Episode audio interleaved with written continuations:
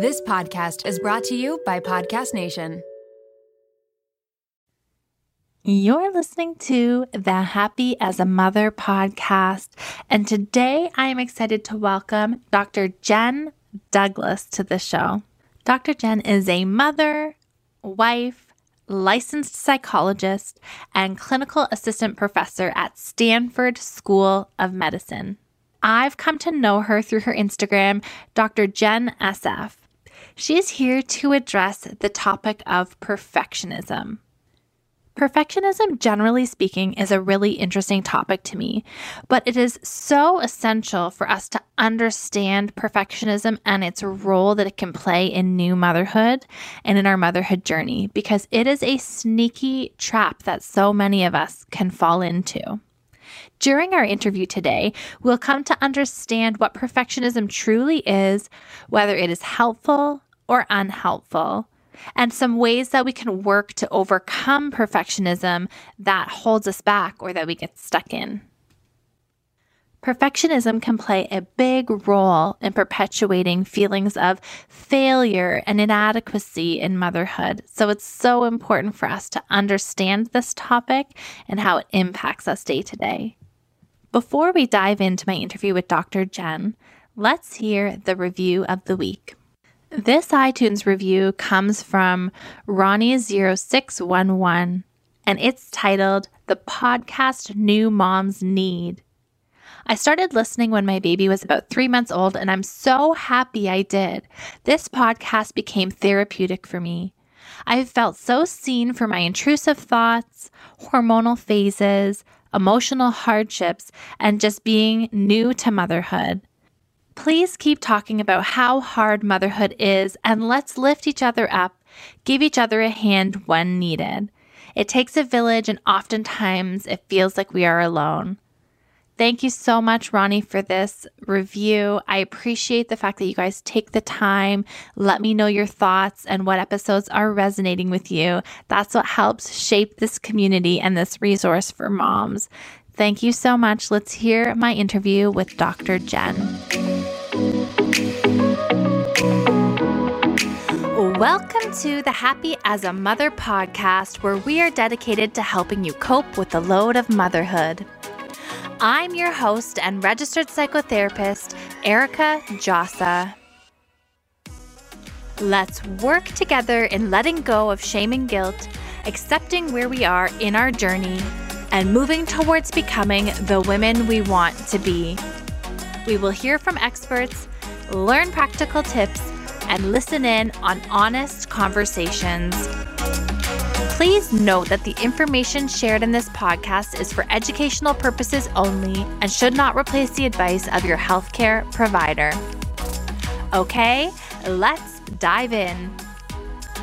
Dr. Jen, thank you so much for joining us today. And again, I have to just thank you for being gracious with our little scheduling mishap we had today. And I feel like, of course, of all days to have it, on a day when we're talking about perfectionism, it just feels too ironic and too sort of fitting. So welcome to the Happy as a Mother podcast. Thank you so much. I'm so excited to be here. And our little scheduling mishap is an awesome example about how imperfection can drive us totally up the wall, or we can take it in stride. So I appreciate it. Yeah, I appreciate you being so gracious about it. So one of the things I love to learn about the guests that I have on here is how they started to become so passionate about the topics that they specialize in. Because I often bring in people who've kind of honed in on a niche, and there's usually a juicy story behind how we got, down that direction. So if you wouldn't mind sharing, how did you come to specialize in and really hone in on perfectionism? Absolutely. That's a great question. And I'm smiling because it is both a professional and a personal story. Mm-hmm. I originally came to psychology. I was not going to be a psychologist, but I took a class on eating disorders, and I thought it was this amazing, interesting field. It really dovetailed with my sort of feminist values. And so I really went gung-ho towards learning about psychology and eventually going to graduate school. Then I started to learn about how to treat anxiety and depression, and especially trauma, histories of trauma, and how that comes out later in life, which I know is near and dear to your heart as well. And so perfectionism has really turned into this thread that sort of weaves its way through all of these different difficulties that we might have. We might have perfectionism about how we look and what we eat or what we feed our children. We might have perfectionism that comes out of our anxiety, and so we have to do our work perfect. We might feel depressed, and so we're self-conscious about ourselves and our relationships, and so we want to be perfectionistic in how our relationships look. So it can come up in all these different ways, and even if somebody isn't struggling with pure mental health diagnosis, perfectionism can creep in tiny ways. And I really noticed it because I fell into that kind of category of high achieving, a bit perfectionistic, but it was always sort of rewarded by society. And I could sort of pull it off. You know, I could put in the extra work at night. I could do X, Y, and Z to take care of all my friendships and relationships as quote unquote perfectly as I could. Mm-hmm. And then I had a daughter and that's where all my time went. And suddenly I couldn't do everything perfectly. Yes. I couldn't work outside of the home perfectly and be the perfect parent and keep my house perfectly clean and make all the food from scratch. It wasn't possible while maintaining any semblance of myself. Mm-hmm. Mm-hmm. Right. And that's when I got really passionate and wanted to sort of bring this to the masses because it is so prevalent in our society. And it's this particular kind of flavor of anxiety that gets rewarded and reinforced. And then if we let perfectionism take over our lives, we wake up, you know, months or years later, exhausted, not participating in the things that we love, really with a life that's sort of geared around what our life should like rather than what we actually want. I can't wait to get into all the aspects of this because like I'm getting all the goosies even just thinking about all the areas that we're going to get into today. Because perfectionism, I think this is a really familiar journey for so many women, is that we can kind of get away with it until motherhood. Yeah. And then it's like, just kidding. There's no way that you're going to parent perfectly. And I learned in my maternal mental health training, they were talking about some of the sort of red flags or things that are not red flags in terms of like DSM criteria to be mindful of for postpartum depression and anxiety, but more anecdotal and with their experience, being mindful of certain personality traits, perfectionism. If you go in to, you know, labor and delivery, mom has just given birth to a baby and she's got like her eyelashes on and her hair done and like all of these things. I have to tell you, I couldn't shower and get my makeup on fast enough after I had my kids because anyone who showed up wasn't going to see that I had just been through this like entire, like my body war, whatever it was. Mm-hmm. And so perfectionism is so, we may not think it relates to new motherhood, but it is so prevalent in these sneaky ways. And I can't wait to expose some of those and understand it because we constantly feel like we're failing due to this perfectionism, right? Absolutely. Yeah. So why don't we define a little bit what perfectionism really looks like for those who are listening? Because like, is that a bad thing? Is it a bad thing to be a perfectionist? Let's unpack it a little bit. Totally. I really appreciate, you know, acknowledging that a little bit of high achievement orientation or perfectionism can be good, but like everything else looked at from a mental health framework, it's all about dosage. Right. A little bit of perfectionism can be helpful. You know, it makes us motivated to take care of the things that really matter in our lives. You know, it gives us energy to do that. But if the dosage is too high, if we have too strong a perfectionistic tendency or trait, then that's when we really feel like I have to do things perfectly. If I can't do something perfectly, that I'm going to avoid that thing.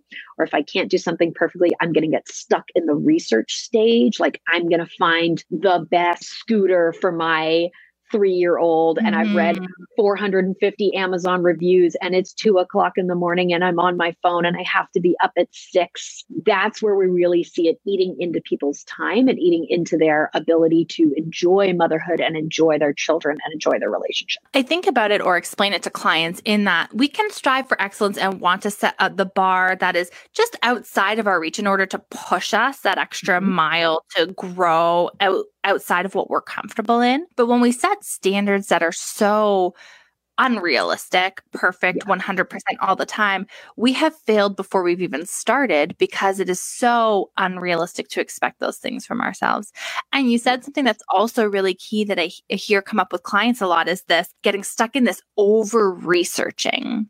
Yeah. And this can happen in so many stages of motherhood. This can happen in how the heck am I going to get my baby to sleep? And we are in all the research because obviously it's a very, touchy topic. Sleep, it's not fun in those new stages, right? Or I'll even see when I have clients who are struggling with postpartum anxiety and or depression, researching the things that they need to be doing. And sometimes they're already doing all the things, but they're like needing, I don't know, sometimes there's just this, I have to be strong. I have to find the answer. There's something I'm not doing, this sort of trying to will themselves out of a situation that isn't their fault even. So this research can become a disservice at times. And I think what you said before about, setting the high bar, but if we set it too high, it becomes impossible and we fail before we try. With motherhood, especially, that bar is not necessarily put in that place by us. Yes. But society has this impossibly high bar for motherhood, all the way from how quickly somebody can recover from postpartum anxiety and depression to do you look great in your newborn photos when you just gave birth 6 hours ago? Mm-hmm. That perfectionism is handed to us as women and as mothers through society.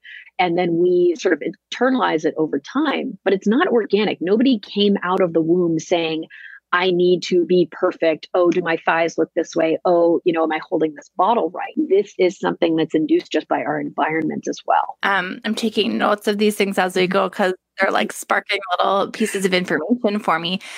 I think that it's really important to understand. I work a lot with expectations. Understand these expectations that we've internalized. We've observed them from the time we could conceptualize what a mother was, all the way back. And we are telling ourselves for years before we're even in a mothering role, the type of mother we want to be. We collect all of these expectations, all of this sort of data about who and what we think a mom should be before we've ever spent a single moment in that role. So I understand that it's important to have we all have expectations, but they have to be malleable. We have to be able to readjust our expectations, given new data and criteria, because we can't, it boggles my mind that these expectations are so firmly rooted for a number of reasons, like obviously society and how we've observed our own mothers and several things being a part of that. But then when we get in the role, we don't take the data, we don't adjust because we just feel like, well, everyone else is doing it and we should be able to do it too. Absolutely. Absolutely. And I think that at the root of a lot of perfectionism, there's also a concern that if I don't do something perfectly, then I won't be fully accepted by my partner, by my family, by the other moms. I remember feeling anxious about talking to folks about when I was going back to work outside of the home because I wasn't sure how other people would view that. I remember feeling pressure in terms of making my kids purees from scratch. And, whether or not you even choose purees or baby-led weaning is like this huge emotionally decision. And so, but when we as humans are trying to do something perfectly, we're trying to take cues from our outside world so that we sort of fit the mold and can be accepted. Mm-hmm. So we use perfectionism almost as like a guard or defense to gain acceptance from others. Exactly. And when you treat perfection, you were talking about we have to be flexible, these ideas and priorities have to be malleable. Part of what learning how to cope with perfectionism looks like is understanding that when we are imperfect, we can still be accepted. We can still be good moms. We can still be good partners. But we aren't given an imperfect model for what that looks like because we don't have really good, accurate real life models of what motherhood looks like. That's so powerful. When we are imperfect, we can still be accepted. And I would even go as far as to say that those are the meatiest, most, life-giving connections of them all are those ones that we've shown up broken in and been accepted regardless, right? Versus this almost like kind of counterfeit for true connection, I guess, where this person's liking me because of the mask I have on or the role I'm portraying type of feeling. My best mom friends are the ones where I text them because I am about to totally lose my mind because my kid won't go to sleep and it's 11 o'clock at night. Those are my ride or die people who I feel accepted by. They're not the folks where I have this more surface level, you know, look, this is what motherhood looks like. They're the people who are in the trenches with me that are the really valuable reinforcing relationship. Totally reminds me of this really hilarious conversation I had with a group of girlfriends yesterday where it was like all about vagina care. Like, is this normal for this to be going on with my vagina right now? Like, I think it's normal. I don't really know if it's normal. And like, you know, you found your people when you can have conversations about vagina health. I'm just So yeah, and it's a very different feeling to have that type of connection, but it takes so much courage and it's so vulnerable. And I feel like this brings us all the way back to like all of Brene Brown's work. It takes so much vulnerability to show up and be seen by people and to ask for help or admit that we're struggling. It's so hard for moms to admit that they're struggling. And I think that, you know, we can do this in small steps in a way that we don't need to come out and say, oh, you know, I'm struggling. This is so hard. And a lot of times when I talk to people about embracing imperfection and showing up in a more authentic way, they're very intimidated by that. You know, a lot of my folks, I ask, you know, when was the last time you did something imperfectly? You know, kind of only sort of half-assed the work thing or bought the store cookies rather than making them from scratch for the bake sale. You know, when did you do that? And some people can't remember. It's been years. They'd rather stay up till 3 o'clock in the morning, you know, sewing the Halloween costume than to go buy the one at CVS. So what I talk to people about is just dipping their toe into imperfection. Yes. To sort of test the waters. And this is how we find our people and find the people that we can be really genuine around is we see, you know, where's the other mom who can say, oh yeah, you know, I didn't finish the sleep book, or where's the other mom who said, you know, yeah, I got the hand-me-down crib. I didn't look at all of the different paint styles and which one was made organically by, you know, a mother hen in, you know, the Amazon. And so it's perfectly pure. You know, we have to find those little ways we can let imperfection in. And then what happens is we signal to other people that it's okay to be imperfect and we start getting that energy back. I love that. I think that it has to be attainable and it has to be so easy for us initially that we're not so walled up and scared to do it, right? So if you think about like the simplest way you can start to embrace that imperfection, and it might look like, even if you're really like rigid about sleep routine, it might look like purposefully pushing routine off by 5 minutes. It might look like putting the clothes away not meticulously folded, or like, I don't know. I have a laundry pile, so I can't respect that one. Yes.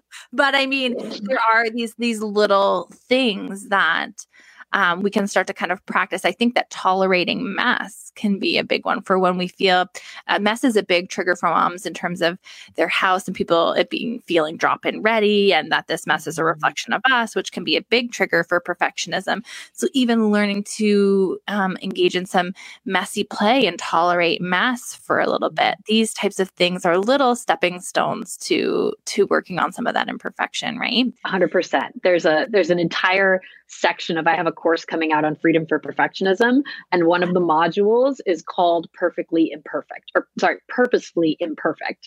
that reason. It's exercises like that. Yes, I love it. So when I think about perfectionism, I'm having two thoughts at the same time here. One, I feel like clients and people, generally speaking, don't like to hear that we need to like move the bar down. Like it feels like like an insult, like, how dare you ask me to lower my expectations kind of feeling. Can we unpack that for a minute? What's going on there? 100%. And there are two parts of this. And one is, you know, going to harken back to all of our psych training back in the day. Yeah. So one idea that comes up for perfectionists is if I'm not perfect, I am the absolute worst version of X, and there's no middle ground. So if my house is not perfectly clean, then you can't see the floor. It's absolute chaos. You know, there's not a fresh pair of underwear left for any of the kids. You know, it's really, really, really bad.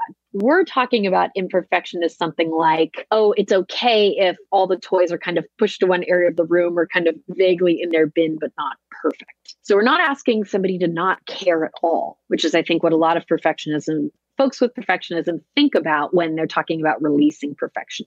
We can still care about these things. We can still have a relatively high bar, but it doesn't have to be completely infallible all the time. The second piece that's really important is that we can have a super high bar for some things in our life.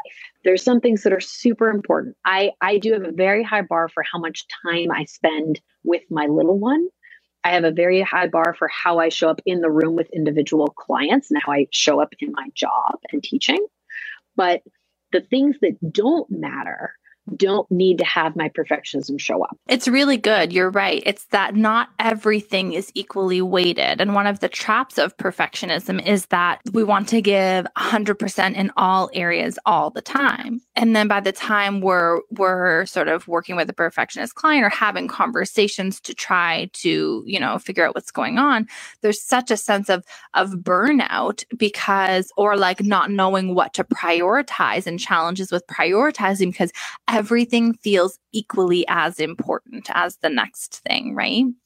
And so really grounding down to our values and what really matters to us, where we want to put the high bar and where we can be a little bit more flexible. Mm-hmm. You know, I've had clients who say, you know, I make every single scrap of food organic from scratch. Nobody else touches it. And that's totally fine. They can make 7-course meals for their family if they want, but they can't do that, see every soccer game, if they work outside the home, you know, do every work project to the nth power, you know, and have perfectly coordinated clothing and hair done all the time and makeup done. Like something has to give. Yeah, if we get out ahead of it, then we can choose what's going to give and what we're going to have flexibility versus the kind of burnout and sometimes resentment towards all these pressures that we sometimes feel when it's too late. And I think about like how one would go about prioritizing the things that are perfectionist. And to me, this brings back like a values conversation. I'm going to hold maybe my high standards to the things that I truly value. And I'm going to be able to let go of some of the things that maybe I don't hold as core values. So for example, there is an expectation that moms keep houses a certain way. But if my core value is that I don't get that much time with my kids in the day and I want to spend some quality time with them and I can't do that and have a clean kitchen, then I'm going to allow my perfectionism in the house area to be trumped by my stronger value in that situation, right? And sometimes that also relates to work. I really value, like you said, showing up for my clients in a certain way or putting out these resources for moms. And I feel like that has an impact. And that's going to have a greater impact and aligns more with my values than maybe folding my laundry mountain right now. That has been neglected a little bit, right? And when you have and know your values, it helps as a bit of a system to prioritize what you're going to give your all into or your 100% to, because we have to be selective about the areas that we do that in. If we think to some sort of more CBT approaches to cognitive behavioral therapy approaches, for those who may not know what I'm referring to, there are some thought traps that keep us really stuck in perfectionist type thinking or behaviors. And I'd love to shed some light on those and unpack them a little bit. One of well, you had touched on one, this sort of black and white and all or nothing thinking. There's a few others I think of like shoulds. Shoulds are a really big one that come up. Yeah, maybe we can unpack shoulds first. How do we deal with, but I should be putting all of my effort in 100%, or I should be having a clean house, and that is something that I feel like I need to and should be doing. So shoulds are incredibly powerful, especially in the motherhood realm. And one thing that I always ask folks to look at is where the shoulds came from. And the sources are fascinating. You know, sometimes our shoulds come from our generationally what our mothers were told. You know, the idea of X, Y, and Z is super important. I realized that some of my shoulds were straight up coming from advertising. Crazy, you know? Right? Or social media consumption. Right? Like I needed to find the best stroller on earth for my kid. Otherwise, again, all or nothing thinking, I was a bad mom if I didn't find the best one. And so really thinking about where this stuff came from and whether or not the source of that should aligns with our values and if we agree with that source. And how can one work on this all or nothing thinking? I think partially it's awareness that it's an all or nothing thinking, and that it's a trap that we're stumbling into is a piece of it. 100%. So I talk about, one of the classic things we talk about with black and white thinking is CBT, is we look for the shades of gray in between. But one of the other ways of thinking about it that I like a little bit more is we're not just looking for shades of gray. We're not looking for a compromise. So it's not like if I have a messy kitchen and my black and white thinking is telling me, well, you're a good mom if you have a clean kitchen and you're a bad mom if you have a messy kitchen. It's not like if I have a messy kitchen, I'm saying, oh, I'm an okay mom. Like that's not how that works. We're not just doing a 50% compromise. Right.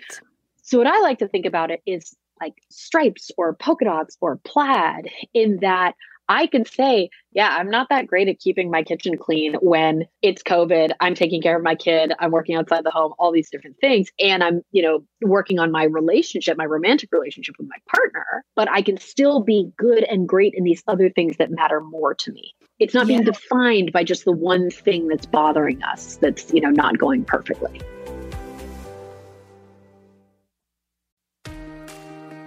One of the most relentless mental loads is being the juggler of medical appointments.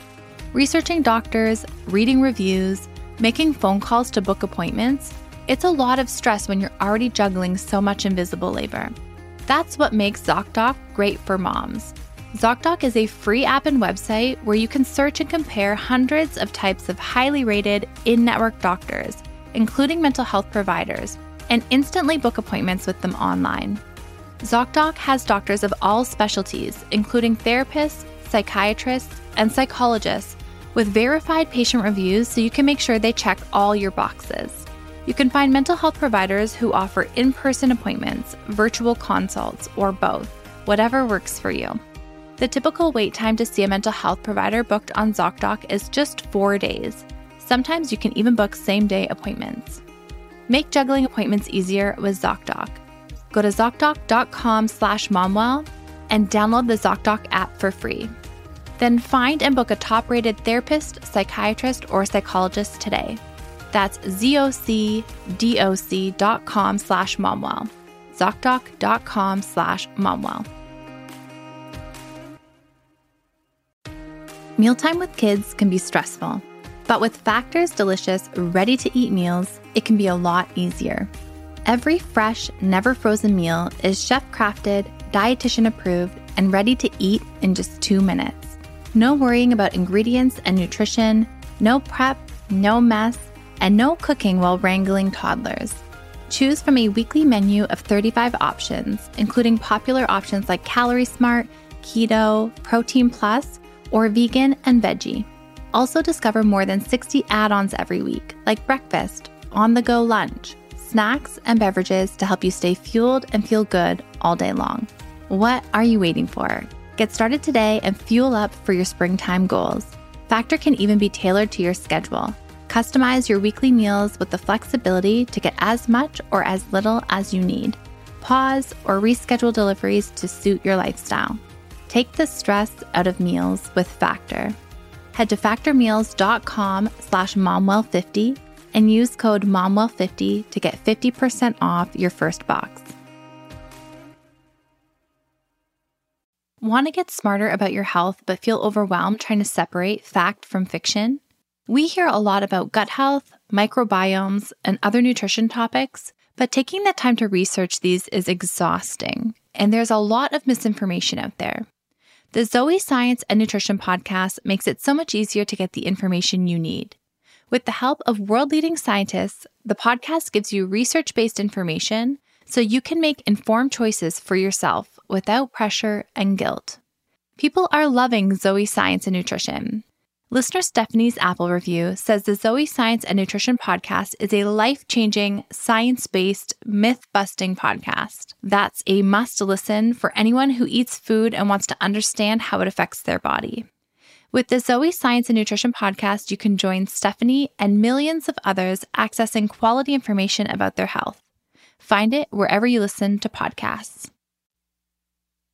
I feel like it's taking a step back and realizing, like practicing some self-compassion and sort of surveying the context of the situation. Because I think one thing that happens is we get into this shoulds and self-loathing spiral, and we just believe the thoughts and we get trapped in them, and we kind of, you know, continue on that spiral, versus stepping back and saying, wait a minute, what is going on today that I'm struggling to keep up with X, Y, and Z? Is it a pandemic? Is it that my child has, like, my childcare has been canceled and I've had my child at home for this long?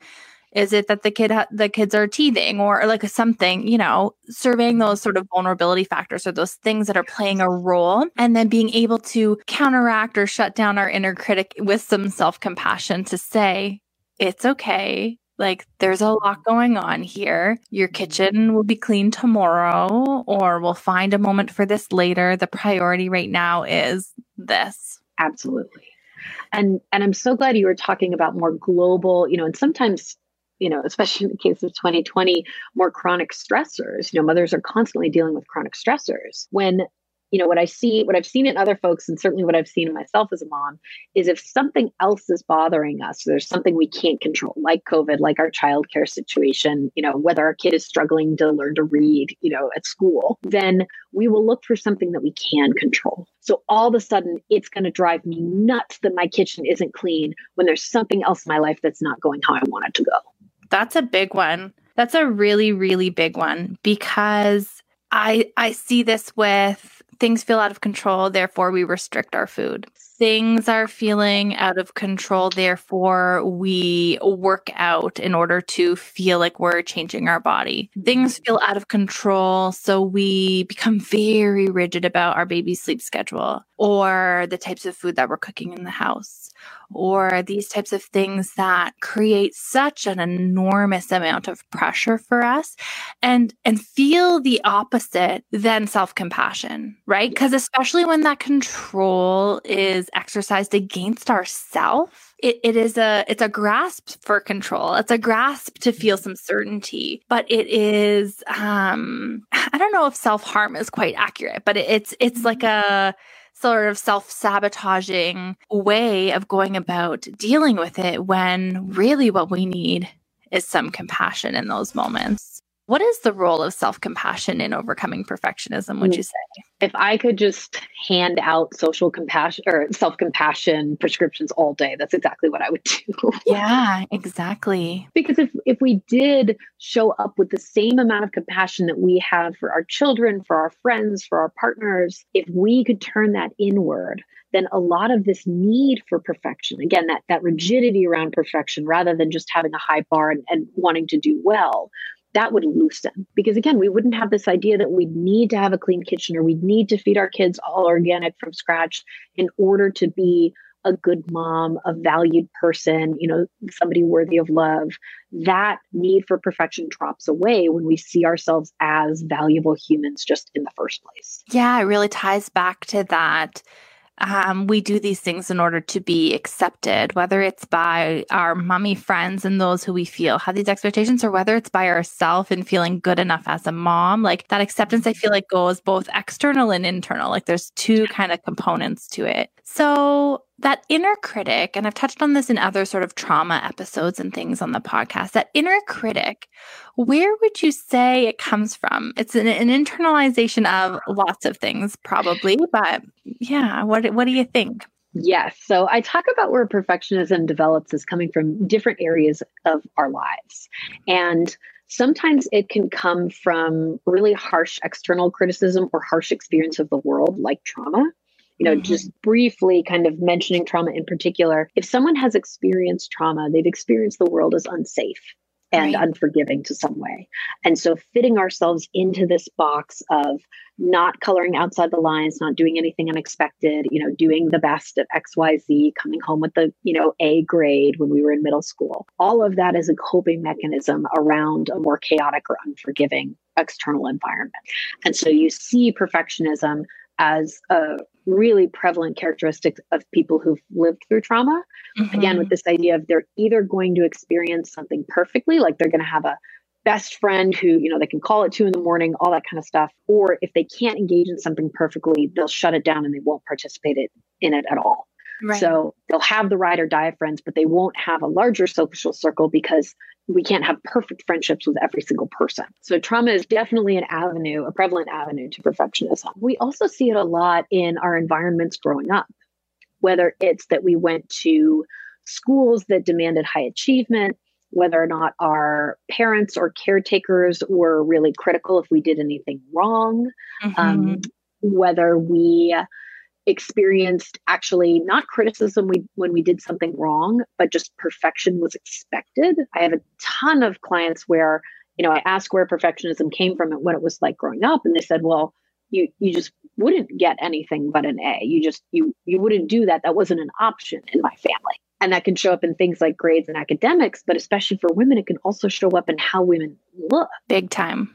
There are folks in our generation who grew up in the way that their, parents wouldn't let them out of the house unless they looked completely put together and quite feminine and quite attractive, canonically and all this. And that can drive this perfectionism wedge from a very young age. It's always fascinating to me how the inner critic, forms and its relation to perfectionism, because I, like my oldest son, I can see the perfectionism in him already.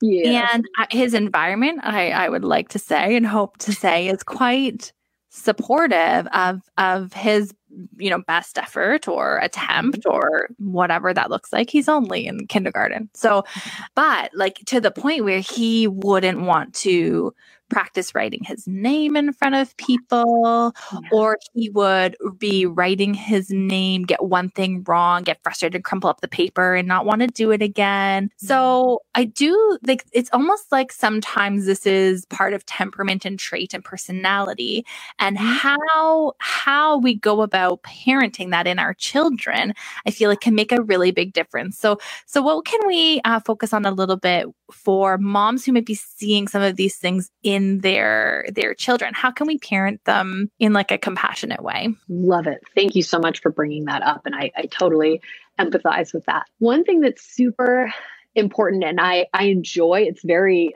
different than how I lived my life before I became a parent, but is really embracing sort of the imperfection and the messiness that we can have as adults. Little kids will often, my daughter will ask me to draw something because when she draws, it's just scribbles at this point. She's 2. Right. So she'll ask, Mama, draw a tiger. And I used to draw, tigers. And then I realized that she was seeing the difference between what I drew and then what she drew. And she viewed what she drew as less of a tiger than what I drew. So now when my little one asks me to draw something, I do scribbles like she does. And we draw together. And you sort of see this in that they look to us as their model. And if we only do the things that we can do well in front of them, I remember when I first had her as a little tiny baby, I was super self-conscious of singing. I cannot sing. It's upsetting when I sing. And my 2-year-old puts his hand over my mouth and says, yes, Mommy, stop. Yes, it's rough. It is not cute. Okay. And as she grew older and I realized that I had to show up with my really unattractive singing because I want her to go out in the world and do things that she doesn't think she's good at and try them and see if she enjoys them. But if she doesn't see me get up for family karaoke and just fail at a Whitney Houston song, then she'll feel like, oh, you can't get up and fail. So it's sort of modeling that imperfection for our babies. Yeah. It makes me think about teaching like distress tolerance to our kids, right? And this is a big part of emotion regulation, a big part of so much to do with their development. And what that means is not making things so easy and sort of cushy for our kids that they have examples even in their play and with their friends that create frustration that we don't swoop in and alleviate. Because what happens is, and I had a situation of this, we got a new marble run. It's like a happy or like a wooden marble run, and it can easily be knocked over. And I'm thinking to myself, oh Lord, I should have gotten a different marble run that sticks together because this is going to be a nightmare. These 3 kids are just going to be, fighting over this. They're knocking it down and all of these things. And I was like, well, it's actually really helpful in their play for them to learn to moderate their like excitement with each other and to like regulate their impulse control and to really brainstorm how like brainstorm it and problem solve how they're going to work together to keep this thing standing and still be able to play with it.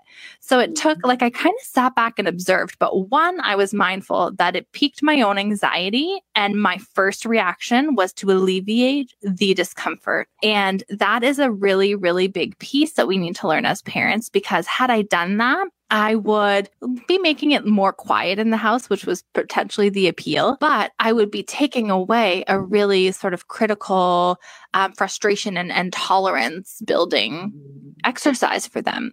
So they went back and forth. My oldest would build the marble run. He's 5.5. The youngest, who's 2, would come in. He would start to play, and inevitably in his excitement, he would knock it over by accident.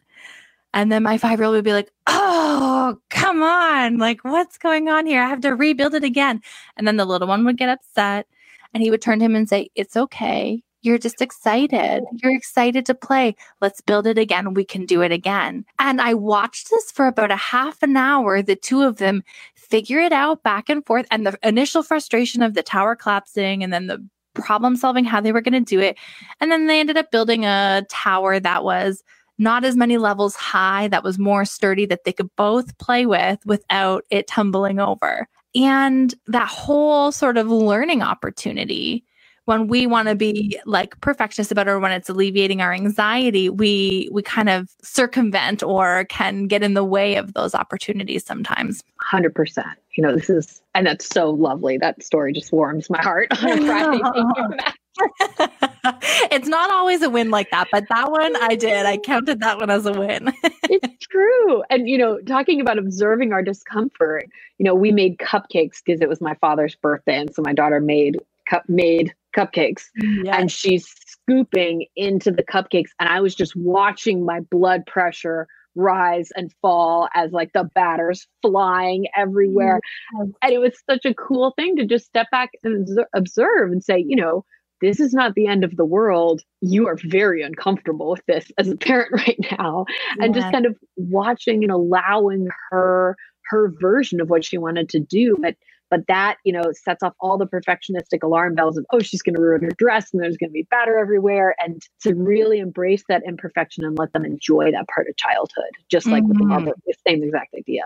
Yeah. And I think that in us tolerating that discomfort and in us allowing for these like imperfectly perfect moments that are messy but fun and playful, we're modeling that and they're learning, even in their maybe sort of perfectionist temperaments, like my oldest is, it's okay. It's okay to make a mess. It's okay to have an accident with something or knock something over or make a mess. And you know, there are boundaries. We will be expected to clean the mess up, but we can have fun in the moments of being messy and being playful, right? I'm loving this. I saw, like, I knew from like a clinical perspective coming into this interview how impactful perfectionism is, but as we're really unpacking it in new motherhood and in the context of our conversation, I'm really seeing how it's so, so prevalent in this new motherhood stage.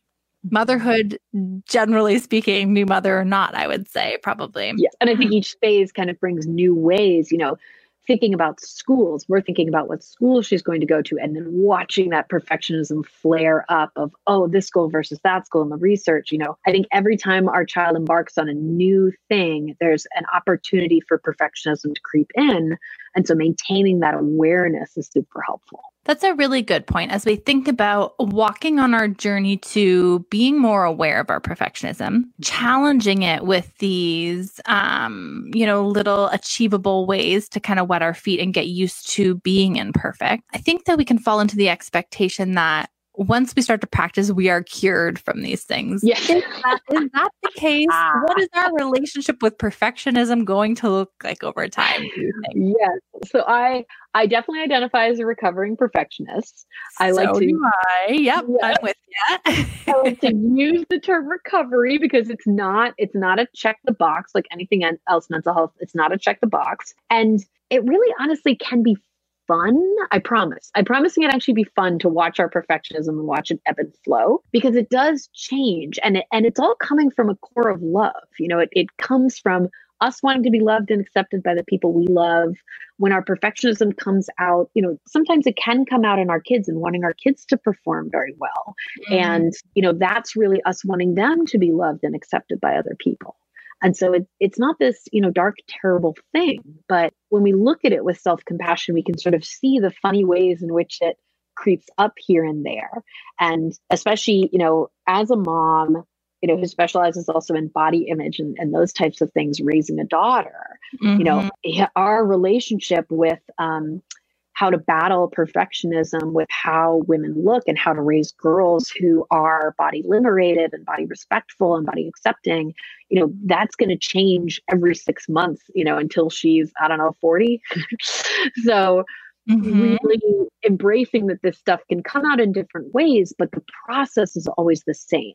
And if mm-hmm. we learn how to battle it and gain freedom from it, then the content of our perfectionism might change, but how we get relief from it is always the same. Yeah. I think that is so applicable to so many areas of mental health. As you said, like our grief comes in waves, you know, depression or anxiety comes in waves with seasons and the context of what's going on, right? You will have these relapses, or you will have these times when your anxiety flares up or your perfectionism flares up, or your mood might be slipping. But if you've been practicing those skills, your recovery to the length of time of which you have to sit in that feeling, like we can condense it, and we can go through those setbacks faster, and we perfect those skills over time. Right? Here I am. We hone those skills over time by practicing them in each of these situations, so that we know we can manage this flare up, or we know we can manage what our mood or our mind or our thoughts might throw at us that day. How would one know? And I think we touched on this in the beginning, but let's kind of draw like a clear line for people who might be listening. What is helpful versus when it starts to become unhelpful? When does perfectionism start to, because like you said, it's an adaptive, like it's a, like a defense, and it's a behavior that can be quite adaptive and serves to protect us in many situations, but it does teeter into being unhelpful. And what would you say are some of those distinguishing features of unhelpful? Mm-hmm. Sure. And I go into way more depth in this because it's a much longer conversation, and different people catch themselves in different ways. Of course. But some overarching, you know, tips and tricks that are helpful is if our perfectionism is leading us to behave in ways that are not values aligned for us. So if I'm up until 2:00 in the morning researching what soccer league is best for my kid, or what scooter has the best ratings, or, you know, whatever, then I'm literally going to be tired the next day and going to be way less able to show up as the parent that I want to be, and the partner that I want to be, and the human that I want to be. And so that's where perfectionism is actually edging in on our ability to live the life that we want to live, because we're giving it so much time. An example of this that I think about in my own life is, since having a postpartum body of 3 children, and having gone through this transformation of really like body love and acceptance, and really embracing my value regardless of how I show up physically in the world, I will have moments, in COVID being one of those moments, where I'm like, nope, that's it. I need to change my body. I need to do it. I'm going to go sign up for this. I did like an exploration call with this sports training company mm-hmm. near me. And they're like, what do you weigh? What are your goals? What do you want your stats to be? What do you want this? And it was going to cost me like my mortgage a month and all of my time and effort.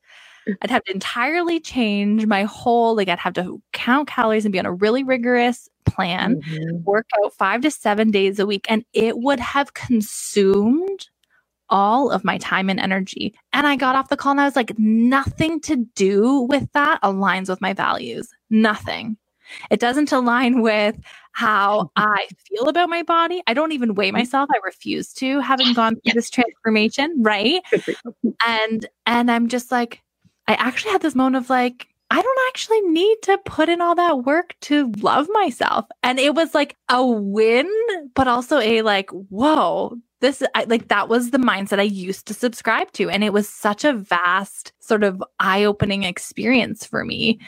But I'm sure that plays back into this whole, we aim to control in times of feeling chaotic, and we've been in COVID and stuff like that. Right. So interesting. It's a beautiful example. And that's exactly what catching our perfectionism looks like, because we don't catch it ahead of time. I can't tell when I pick up my phone that I'm going to do 4 hours of research on school districts, in our area, right. But we kind of catch ourselves when we're knee deep or even, neck deep in this thing. You might be on an elliptical for however amount of time, and your kid's like, Mama, I want to show you my picture. And you're like, oh, wait, I'm deep in this perfectionistic game. I have to take a step back. And that's fine. Yes. As long as we recognize it and we reorient back to our values, like kind of a North Star. I love that. And my value around health is to be healthy and be able to do things with my children and interact with them and have a long life and take care of myself. It's certainly not to eat, sleep, and breathe food and exercise for every day of my life. So having thought through that situation, I ended up getting a standing desk and a walking pad. So on days when I'm doing client notes and other work, I can be walking, getting movement in, and feel better about how I'm caring for my body, but also do it in attending to the things that I value and prioritize and that are important to me. And so it did take some time for me to find a solution that I felt like fit for my priorities and my values and all of those pieces. But after that phone call off, I was like, I can't sell my soul to have my pre-baby body. Like, that's just not a thing I'm willing to do at this point. Not happening. I have so valued this conversation. I think it's going to be so helpful for so many mamas out there. I heard that there is a course in the works. Tell us what you're up to, where we can find you online. So I am new to this sort of social media world. I'm traditionally an academic and a psychologist with a private practice, but as probably happened with you, it drove me nuts to only be able to help one person at a time. Yes. So I'm on an adventure into the land of Instagram. People can find me at Dr. Jen SF. I'm normally based in San Francisco. Okay. So I'm Dr. Jen SF on Instagram. And then on September 21st, I am releasing my first course, which is called Freedom from Perfectionism, How to Regain Your Time and Live an Authentic Life. So exciting. By the time this airs, your course may be live. So I'm going to tell everyone to check it out. How will they be able to find you? By going through your Instagram page through your links, or? Yeah, exactly. And so it's going to be super accessible and very self-paced. This is made for folks with busy lives. So it's videos and then an e-workbook that can be done totally on demand in real life. It's not, from 2 to 4 every day for a week, because that's unsustainable for so many people. I love that. So the workbook is like worksheets to help to walk them through that reflection piece of uncovering our own kind of thoughts and traps and things like that. Exactly. Great. I love it. And I'm going to be like, side note, DMing you about how I'm going to get into this group. Oh, I'm going to send you a copy. Don't worry, girl. I got you. I'm like, how do I get into this group? How do I do it? Thank you so much for taking the time. Again, thank you for being so gracious with our little schedule hiccup there. And can't wait to have you back. I'm sure that we can find more to dive into with this topic. It's a juicy one. So thank you for your time today. I appreciate it so much. I can't even begin to tell you how happy and honored I am that you choose to spend your time here with me each week. If you're looking for the resources and things that were discussed in today's show, you can find them in the show notes, which is linked in the episode description. Or you can head directly to happyasamother.co/podcast and find all of the show notes there. If you're looking for support and connection with other moms, you can head over to facebook.com/groups/happyasamother and join our Facebook community. This community is filled with women just like you and I who want to support and uplift one another through our postpartum journey. And until next episode, Mama, I want you to know, keep showing up. You're doing a great job.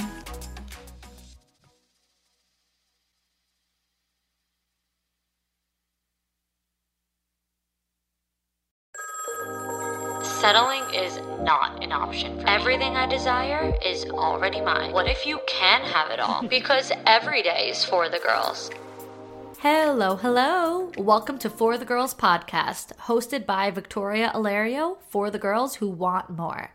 Listening to For the Girls will have you ready to raise the bar, stop settling for the bare minimum, and start believing you can have it all, and step into the 2.0 version of you. You can catch a new episode of For the Girls every Monday across all podcast platforms. Until next time, girls.